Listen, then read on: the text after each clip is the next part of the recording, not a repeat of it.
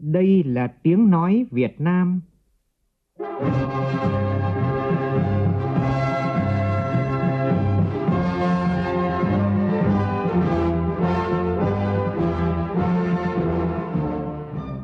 là tiếng nói Việt Nam, phát thanh từ Hà Nội, thủ đô nước Cộng hòa xã hội chủ nghĩa Việt Nam.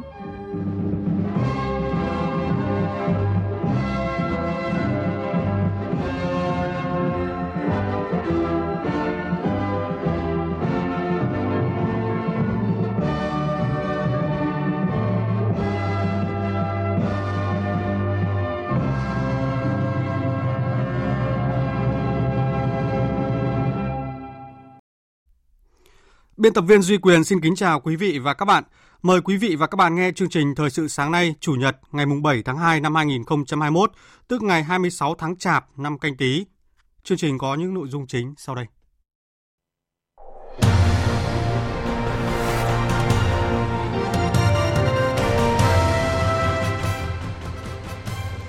Việt Nam có thể nhận hơn 8 triệu liều vaccine ngừa COVID-19 từ Tổ chức Y tế Thế giới WHO trong giai đoạn đầu tiên theo cơ chế COVAX.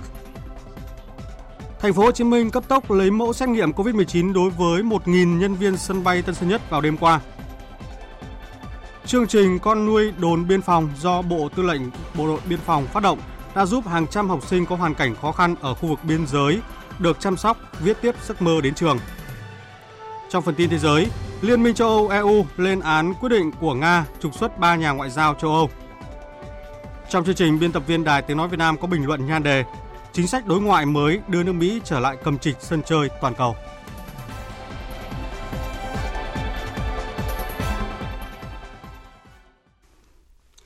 Bây giờ là tin chi tiết. Thưa quý vị và các bạn, nhân dịp năm mới Tân Sửu, chiều qua tại Đà Nẵng, Thủ tướng Nguyễn Xuân Phúc đã có cuộc gặp mặt thường niên chúc Tết các đồng chí nguyên lãnh đạo Đảng, Nhà nước và các địa phương ở miền Trung. Cuộc gặp mặt năm nay có số lượng người tham dự ít hơn mọi năm để đảm bảo phòng chống dịch COVID-19 theo đúng tinh thần chỉ thị của Thường trực Ban Bí thư và của Thủ tướng Chính phủ. Tại cuộc gặp mặt, Thủ tướng Nguyễn Xuân Phúc vui mừng thông báo đời sống của nhân dân từ Nam chí Bắc, từ vùng sâu đến vùng xa, kể cả những địa phương phải chịu tác động của dịch COVID-19 hay thiên tai nặng nề đều được chính quyền, cộng đồng quan tâm và tốt hơn.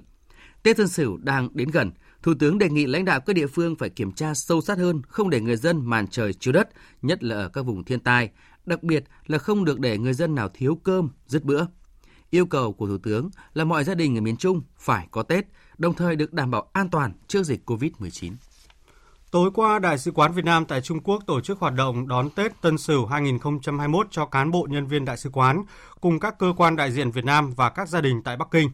Phản ánh của phóng viên Đài Tiếng Nói Việt Nam thường trú tại Bắc Kinh, Trung Quốc. Đã thành thông lệ, hàng năm Đại sứ quán Việt Nam tại Trung Quốc đều tổ chức Tết cho người Việt tại Bắc Kinh. Tuy nhiên năm nay do tình hình dịch COVID-19 vẫn diễn biến khó lường, để đảm bảo an toàn trong dịch bệnh, phạm vi hoạt động đã phải thu hẹp hơn nhiều so với mọi năm. Phát biểu tại hoạt động này, đại biện lâm thời Phạm Thanh Bình khẳng định, năm 2020 là một năm đầy khó khăn thách thức đối với đất nước cũng như mỗi gia đình cá nhân người dân Việt Nam. Tuy nhiên trong năm qua, đất nước ta vẫn giành được những thành tiệu to lớn trên nhiều lĩnh vực như chính trị, kinh tế, ngoại giao. Cùng với trong nước, trên tinh thần đoàn kết nhất trí, trên dưới một lòng, vượt khó vươn lên, Đại sứ quán Việt Nam tại Trung Quốc và các cơ quan đại diện của Việt Nam tại Bắc Kinh cũng đã đạt được nhiều thành tích nổi bật đáng khích lệ. Nhân dịp này, đại biện Phạm Thanh Bình đã bày tỏ sự chia sẻ với những bà con Việt Kiều không có điều kiện tham gia Tết cộng đồng do chịu sự hạn chế của các quy định phòng chống dịch COVID-19 ở sở tại. Đồng thời mong muốn bà con người Việt tại Bắc Kinh nói riêng và Trung Quốc nói chung đoàn kết tương trợ lẫn nhau trong dịch bệnh và luôn hướng về Tổ quốc. Tại đây, các món ăn đặc trưng trong ngày Tết cùng các tiết mục văn nghệ đặc sắc phong phú đã mang đến cho cán bộ nhân viên đại sứ quán cùng các cơ quan đại diện Việt Nam và gia đình tại Bắc Kinh một không khí Tết đầm ấm, vui tươi, đậm chất quê hương.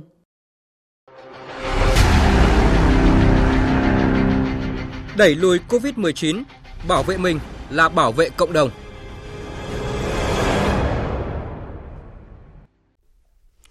Theo thông tin từ Ban Chỉ đạo Quốc gia phòng chống dịch COVID-19 thì sáng nay nước ta ghi nhận 4 ca mắc mới trong cộng đồng, gồm 1 ca tại Gia Lai và Hải Dương 3 ca. Như vậy thì Gia Lai đã ghi nhận thêm 1 ca mắc COVID-19 tại ổ dịch phường Treo Reo, thị xã Yapa, nâng tổng số ca mắc tại tỉnh lên 19 ca. Phóng viên Nguyễn Thảo đưa tin.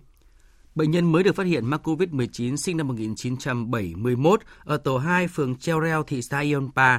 Bệnh nhân này thuộc đối tượng F1 của những ca đầu tiên tại tỉnh nên đã sớm được cách ly theo quy định. Cũng theo Ban chỉ đạo phòng chống COVID-19 tỉnh Gia Lai, cả 19 ca mắc COVID-19 tại địa phương tới nay chưa có triệu chứng lâm sàng. Ban chỉ đạo đã lấy mẫu toàn bộ cán bộ chiến sĩ đồn biên phòng iamer huyện Chư Prong, đang lấy mẫu xét nghiệm mở rộng cho toàn bộ nhân viên y tế trong vùng dịch, người dân phường Chereo, thị xã Ayunpa và huyện Iapa. Dự kiến trong ngày hôm nay sẽ lấy mẫu xét nghiệm toàn bộ nhân viên cảng hàng không Pleiku. Liên quan đến ca bệnh số 1979 nhân viên sân bay Tân Sơn Nhất và bệnh nhân số 1980 là em ruột của bệnh nhân số 1979, tối qua Trung tâm Kiểm soát bệnh tật Thành phố Hồ Chí Minh đã tiến hành điều tra truy vết được 57 trường hợp tiếp xúc gần với hai ca bệnh này. Trong khi đó, tại sân bay Tân Sơn Nhất thì đêm qua, ngành y tế Thành phố Hồ Chí Minh đã cấp tốc lấy mẫu xét nghiệm COVID-19 đối với 1.000 nhân viên tại đây. Những người được lấy mẫu là toàn bộ F1 và F2 của bệnh nhân 1979 ngành y tế xét nghiệm mẫu đơn, không gộp mẫu. Trong khi đó, Ban chỉ đạo phòng chống dịch COVID-19 tỉnh Hải Dương vừa yêu cầu tất cả doanh nghiệp phải xét nghiệm SARS-CoV-2 trước khi cho công nhân nghỉ Tết. Bí thư tỉnh ủy Hải Dương Phạm Xuân Thăng yêu cầu các công ty phải xét nghiệm cho tất cả các công nhân nếu muốn an toàn mới tiếp tục làm việc từ giờ đến Tết hoặc về nhà đón Tết. Cho đó ưu tiên khoảng 60.000 công nhân tại các nhà máy ở huyện Cẩm Giàng. Sau Tết khi các công nhân trở lại cũng phải xét nghiệm an toàn mới tiếp tục hoạt động, kể cả tuyển thêm công nhân cũng bắt buộc phải xét nghiệm mới được nhận vào làm việc ở các doanh nghiệp. Hiện nay Hải Dương có nhiều khu công nghiệp với tổng số công nhân lên tới hàng trăm nghìn người. Chỉ một ổ dịch ở công ty Poyun đã khiến cho mức độ ảnh hưởng vô cùng lớn và khó khăn trong việc khoanh vùng.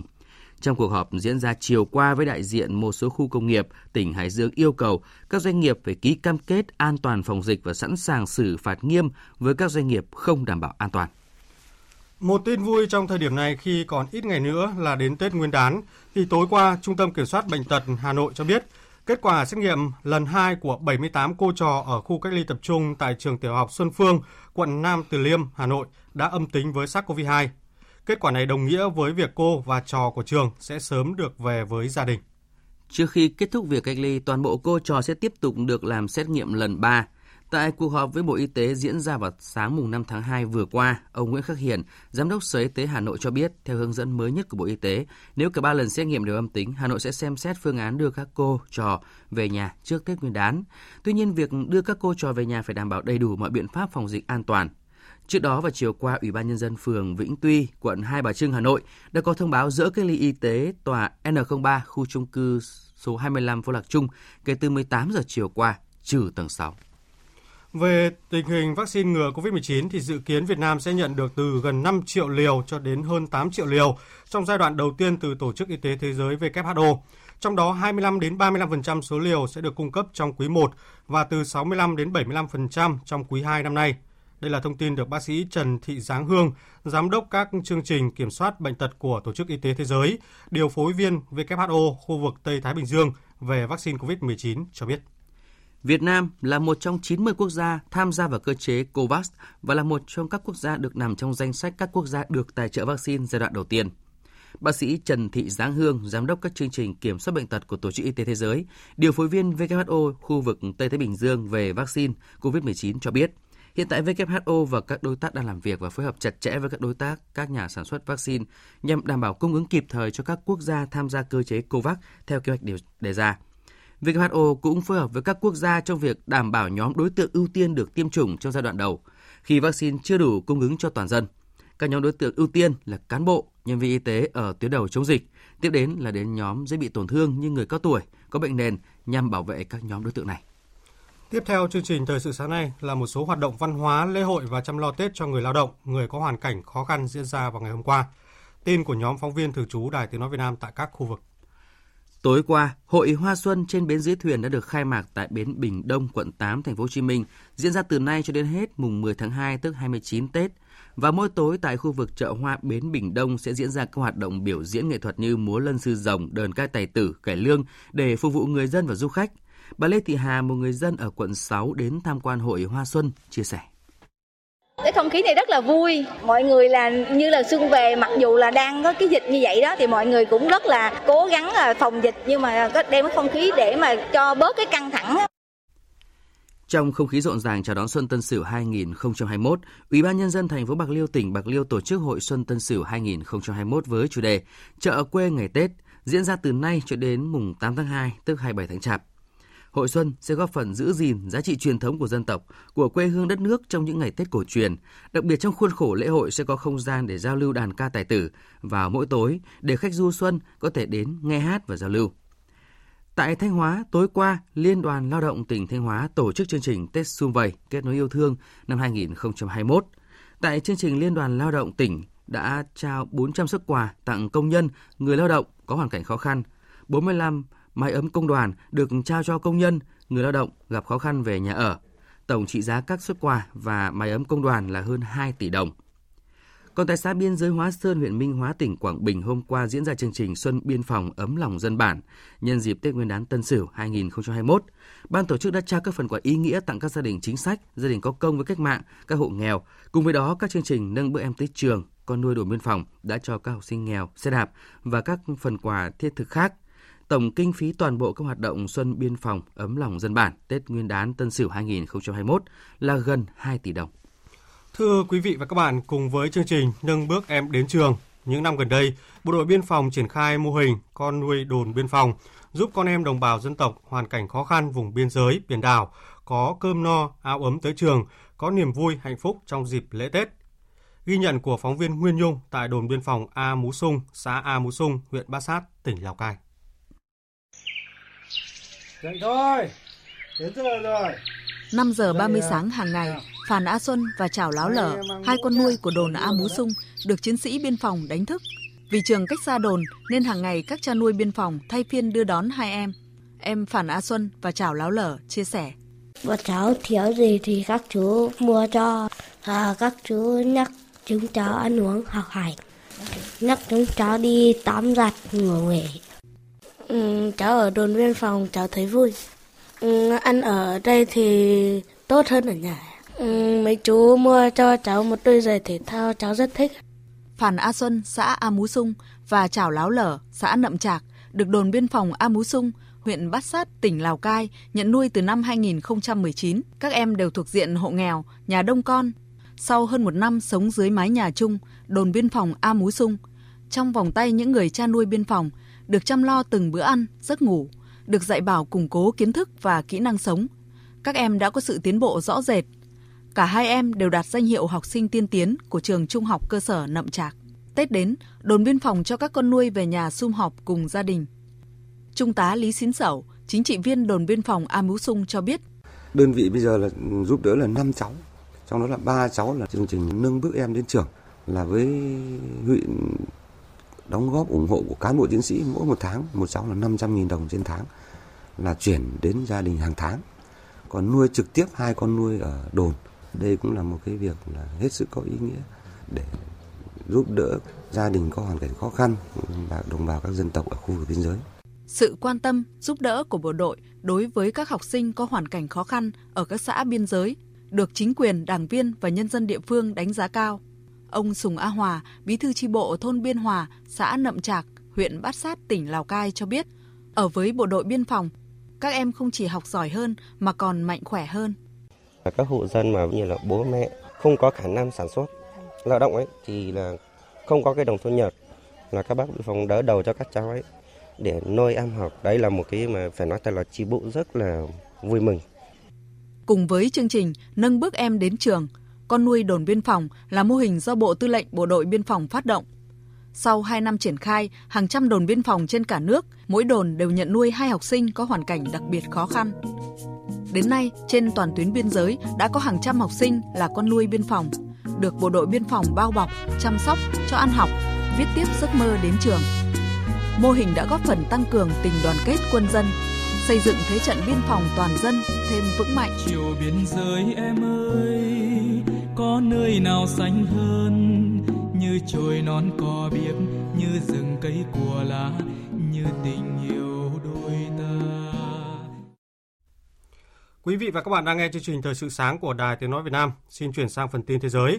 Liên Hợp Quốc đã bắt đầu tiến trình lựa chọn Tổng thư ký tiếp theo với việc yêu cầu 193 quốc gia thành viên gửi tên các ứng cử viên. Tổng thư ký đương nhiệm Antonio Guterres hồi tháng trước đã tuyên bố ứng cử nhiệm kỳ 2 cho vị trí này. Quá trình chính thức bắt đầu với một lá thư chung có chữ ký của Chủ tịch Đại hội đồng Liên Hợp Quốc Volkan Bodekia và Đại sứ Anh tại Liên Hợp Quốc Barbara Woodward, Chủ tịch Hội đồng Bảo an Liên Hợp Quốc tháng 2. Bức thư nhấn mạnh vị trí Tổng thư ký là một trong những vị trí có tầm quan trọng đòi hỏi những tiêu chuẩn cao nhất về hiệu quả, năng lực và tính chính trực, cũng như trung thành với các mục đích và nguyên tắc được nêu trong Hiến trương Liên Hợp Quốc. Các cuộc đối thoại không chính thức với các ứng viên sẽ diễn ra trước khi Hội đồng Bảo an bắt đầu quá trình lựa chọn vào tháng 5 hoặc tháng 6 tới. Đại diện cấp cao của Liên minh châu Âu EU về chính sách đối ngoại và an ninh Joseph Borrell đã kêu gọi Nga xem xét lại quyết định trục xuất ba nhà ngoại giao của các đại sứ quán Thụy Điển, Ba Lan và Đức ra khỏi Nga. Hải Đăng, phóng viên Đài Tiếng Nói Việt Nam theo dõi khu vực Trung và Đông Âu đưa tin. Theo đó, đại diện cấp cao của EU về chính sách đối ngoại và an ninh cho biết, trong cuộc gặp với Ngoại trưởng Nga Sergei Lavrov, ông đã cực lực lên án quyết định này và bác bỏ các cáo buộc những nhà ngoại giao này đã hoạt động không phù hợp với tư cách ngoại giao của mình. Ông cũng kêu gọi các nhà chức trách Nga xem xét lại quyết định này. Trước đó, Nga đã trục xuất ba nhà ngoại giao của Đại sứ quán Thụy Điển, Ba Lan và Đức khỏi lãnh thổ của nước này vì vi phạm biểu tình trái phép vào ngày 23 tháng 1. Ông Joseph Borrell cũng cho rằng hiện tại vẫn còn tồn tại những bất đồng trong quan hệ giữa châu Âu và Nga, bao gồm cả quan điểm đối với tình hình Ukraine, Belarus, Syria. Ông cho rằng quan hệ giữa Liên minh châu Âu và Nga đang xấu đi trong nhiều năm qua, nhất là sau khi Nga sát nhập bán đảo Crimea. Các gia đình nạn nhân của vụ máy bay rơi ở Indonesia đầu tháng 1 năm 2020 đã chính thức khởi kiện hãng máy bay Boeing. Hương Trà, phóng viên thường trú Đài Tiếng Nói Việt Nam tại Indonesia, đưa tin. 14 gia đình nạn nhân là nguyên đơn của vụ kiện đã nộp đơn lên tòa án Chicago ở Hoa Kỳ với cáo buộc về tình trạng không an toàn của máy bay dẫn đến vụ tai nạn. Các nguyên đơn nghi ngờ chiếc máy bay Boeing 737-500 do Sriwijaya Air vận hành đã bị hư hỏng một phần hoặc nhiều bộ phận, bao gồm các lỗi có thể xảy ra trong hệ thống ga tự động, hệ thống điều khiển động cơ tự động hoặc hệ thống điều khiển bay. Ông Dewi, một trong những luật sư của vụ kiện cho biết, gia đình các nạn nhân muốn nhận được bồi thường thích đáng không chỉ từ hãng hàng không Sriwijaya Air của Indonesia mà còn từ Boeing với tư cách là nhà sản xuất máy bay. Đầu tháng 1 vừa qua, máy bay Boeing 737-500 của hãng hàng không Sriwijaya Air của Indonesia rơi xuống biển trên hành trình từ thủ đô Jakarta tới thành phố Pontianak, khiến 62 hành khách và phi hành đoàn thiệt mạng. Tới nay vẫn còn 4 nạn nhân trên chuyến bay số số vẫn chưa xác định được danh tính. Về tình hình dịch COVID-19 trên thế giới, tính đến sáng nay thì thế giới ghi nhận tổng cộng hơn 106 triệu ca mắc, trong đó có hơn 2 triệu 300 nghìn ca tử vong. Mỹ, Ấn Độ và Brazil vẫn là các quốc gia có số ca mắc cao nhất thế giới. Mới đây thì Tổng Giám đốc Tổ chức Y tế Thế giới Tedros Adhanom Ghebreyesus thông báo số người được tiêm vaccine ngừa COVID-19 trên thế giới đã vượt qua con số mắc kể từ khi đại dịch bùng phát. Theo ông, đây là một thành tựu đáng kể mà thế giới đạt được trong một khoảng thời gian ngắn như vậy – Tuy nhiên, hơn 3 phần tư trong số này là ở 10 quốc gia chiếm gần 60% GDP toàn cầu. Vì vậy, người đứng đầu cơ quan y tế Liên Hợp Quốc kêu gọi các quốc gia đã tiêm chủng cho những nhóm nguy cơ cao hãy chia sẻ vaccine với những nước khác. Thưa quý vị và các bạn, dịch COVID-19 đang khiến thế giới lao đao với số ca lây nhiễm và tử vong tăng lên hàng ngày. Tuy nhiên thì dịch bệnh cũng không khiến người dân thế giới bớt ngừng yêu và lễ cưới của hai bệnh nhân lớn tuổi nhiễm COVID-19 diễn ra trong bệnh viện ở Tây Ban Nha mới đây đang chứng minh được sức mạnh của tình yêu vào những thời điểm khó khăn nhất. Biên tập viên Phạm Hà thông tin.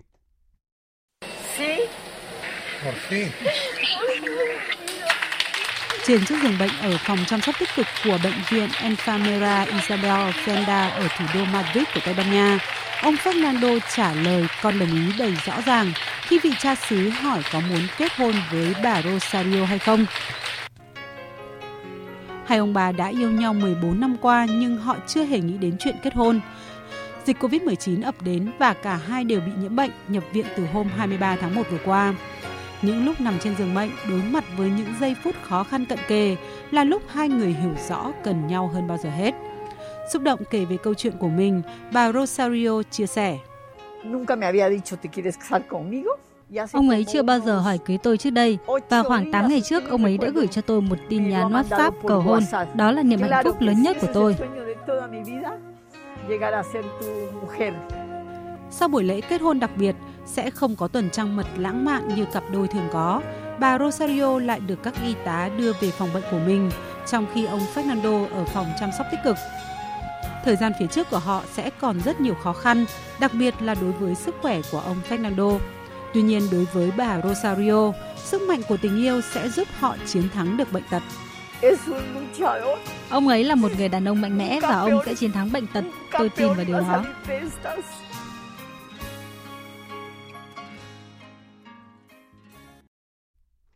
Vừa rồi là một số tin tức trong nước và quốc tế đáng chú ý. Tiếp theo chương trình như thường lệ là một số thông tin thể thao đáng chú ý.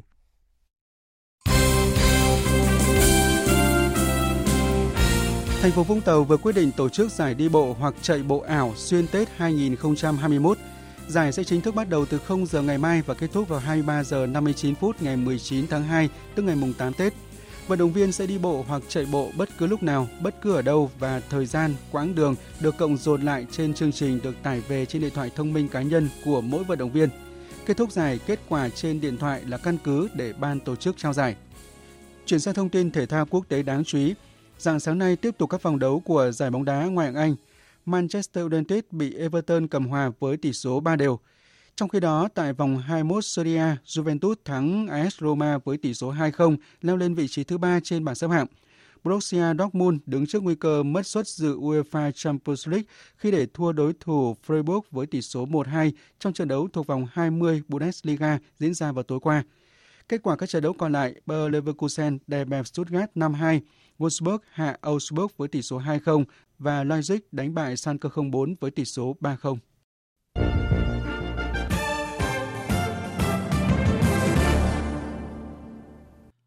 Thưa quý vị và các bạn, dư luận trong tuần đặc biệt quan tâm tới bài phát biểu quan trọng đầu tiên về chính sách đối ngoại của tân Tổng thống Mỹ Joe Biden kể từ sau khi ông nhậm chức ngày 20 tháng 1 vừa qua. Những điều được hé lộ trong bài phát biểu cho thấy quyết tâm của ông chủ Nhà Trắng đưa nước Mỹ trở lại giữ vai trò cầm trịch trên sân chơi toàn cầu. Biên tập viên Thu Hà bình luận về nội dung này qua sự thể hiện của phát thanh viên Hoàng Sang. Mời quý vị và các bạn cùng nghe.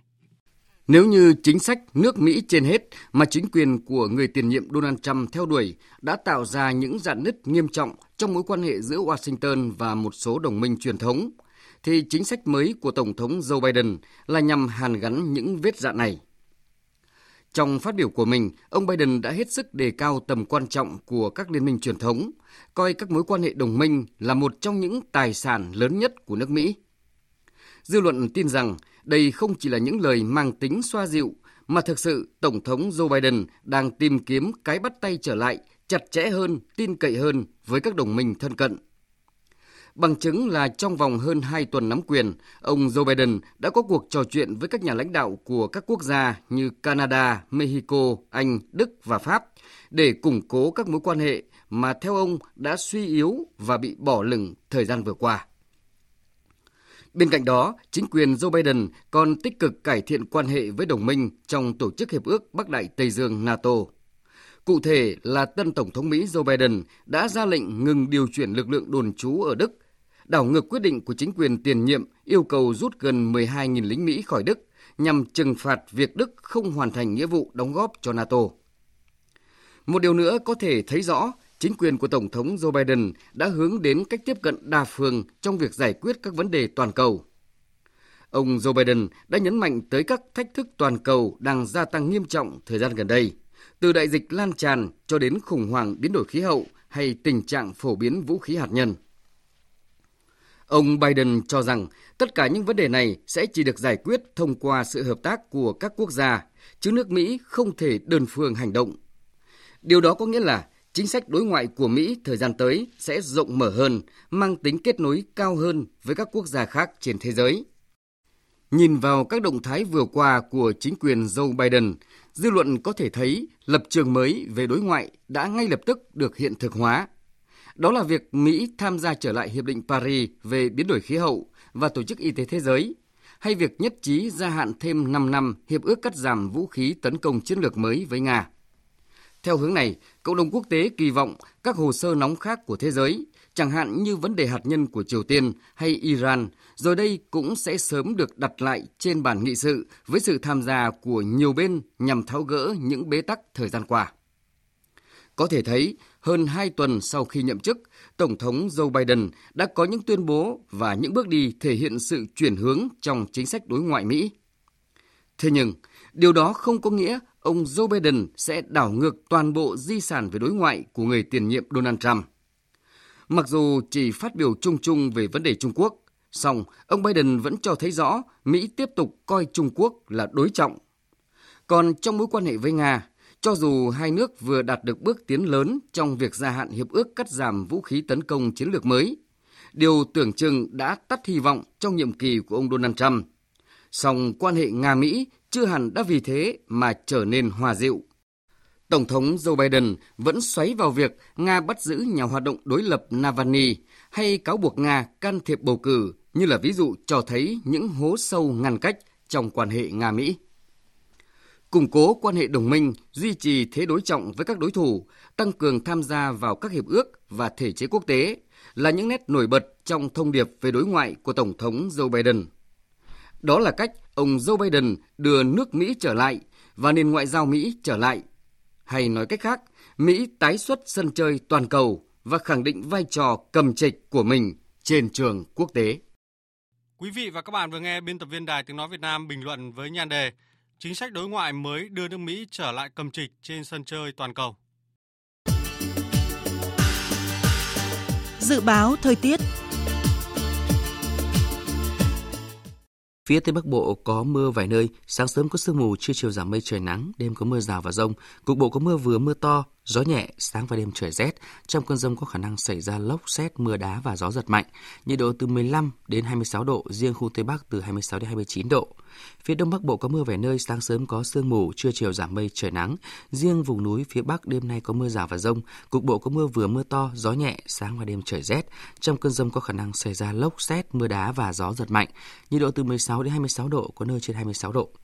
Các tỉnh từ Thanh Hóa đến Thừa Thiên Huế có mưa vài nơi, sáng sớm có sương mù, trưa chiều giảm mây, trời nắng gió nhẹ, sáng và đêm trời rét, nhiệt độ từ 17 đến 26 độ.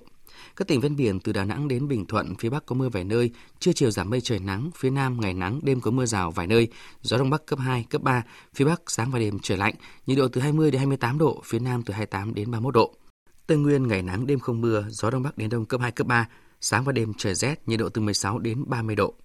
Nam Bộ ngày nắng đêm không mưa, gió đông bắc đến đông cấp 2 cấp 3, nhiệt độ từ 21 đến 33 độ, có nơi trên 33 độ. Khu vực Hà Nội có mưa vài nơi, trưa chiều giảm mây trời nắng, gió nhẹ, sáng và đêm trời rét, nhiệt độ từ 16 đến 26 độ. Dự báo thời tiết biển, Bắc Vịnh Bắc Bộ có mưa vài nơi, đêm và sáng sớm có sương mù, gió nhẹ. Nam Vịnh Bắc Bộ và vùng biển từ Cà Mau đến Kiên Giang có mưa vài nơi, đêm và sáng sớm có sương mù, gió đông cấp 3, cấp 4. Vùng biển từ Quảng Trị đến Quảng Ngãi có mưa rào và rông vài nơi, gió đông bắc cấp 4. Khu vực giữa biển Đông, khu vực quần đảo Hoàng Sa thuộc thành phố Đà Nẵng và vùng biển từ Bình Định đến Ninh Thuận có mưa rào vài nơi, gió đông bắc cấp 4, cấp 5. Vùng biển từ Bình Thuận đến Cà Mau có mưa vài nơi, gió đông bắc cấp 5 có lúc cấp 6 giật cấp 7, cấp 8 biển động. Khu vực Nam Biển Đông và khu vực quần đảo Trường Sa thuộc tỉnh Khánh Hòa có mưa rào và rông vài nơi, gió đông bắc cấp 5, riêng phía Tây có lúc cấp 6 giật cấp 7, cấp 8 biển động. Vịnh Thái Lan có mưa rào vài nơi, gió đông đến đông nam cấp 3, cấp 4. Những thông tin thời tiết vừa rồi đã kết thúc chương trình Thời sự sáng nay của Đài Tiếng Nói Việt Nam. Chương trình hôm nay do biên tập viên Duy Quyền, Nguyễn Kiên tổ chức biên soạn và thực hiện, cùng sự tham gia của phát thanh viên Sơn Tùng, kỹ thuật viên Thu Huệ, chịu trách nhiệm nội dung Nguyễn Vũ Duy. Cảm ơn quý vị đã quan tâm lắng nghe. Kính chào và hẹn gặp lại.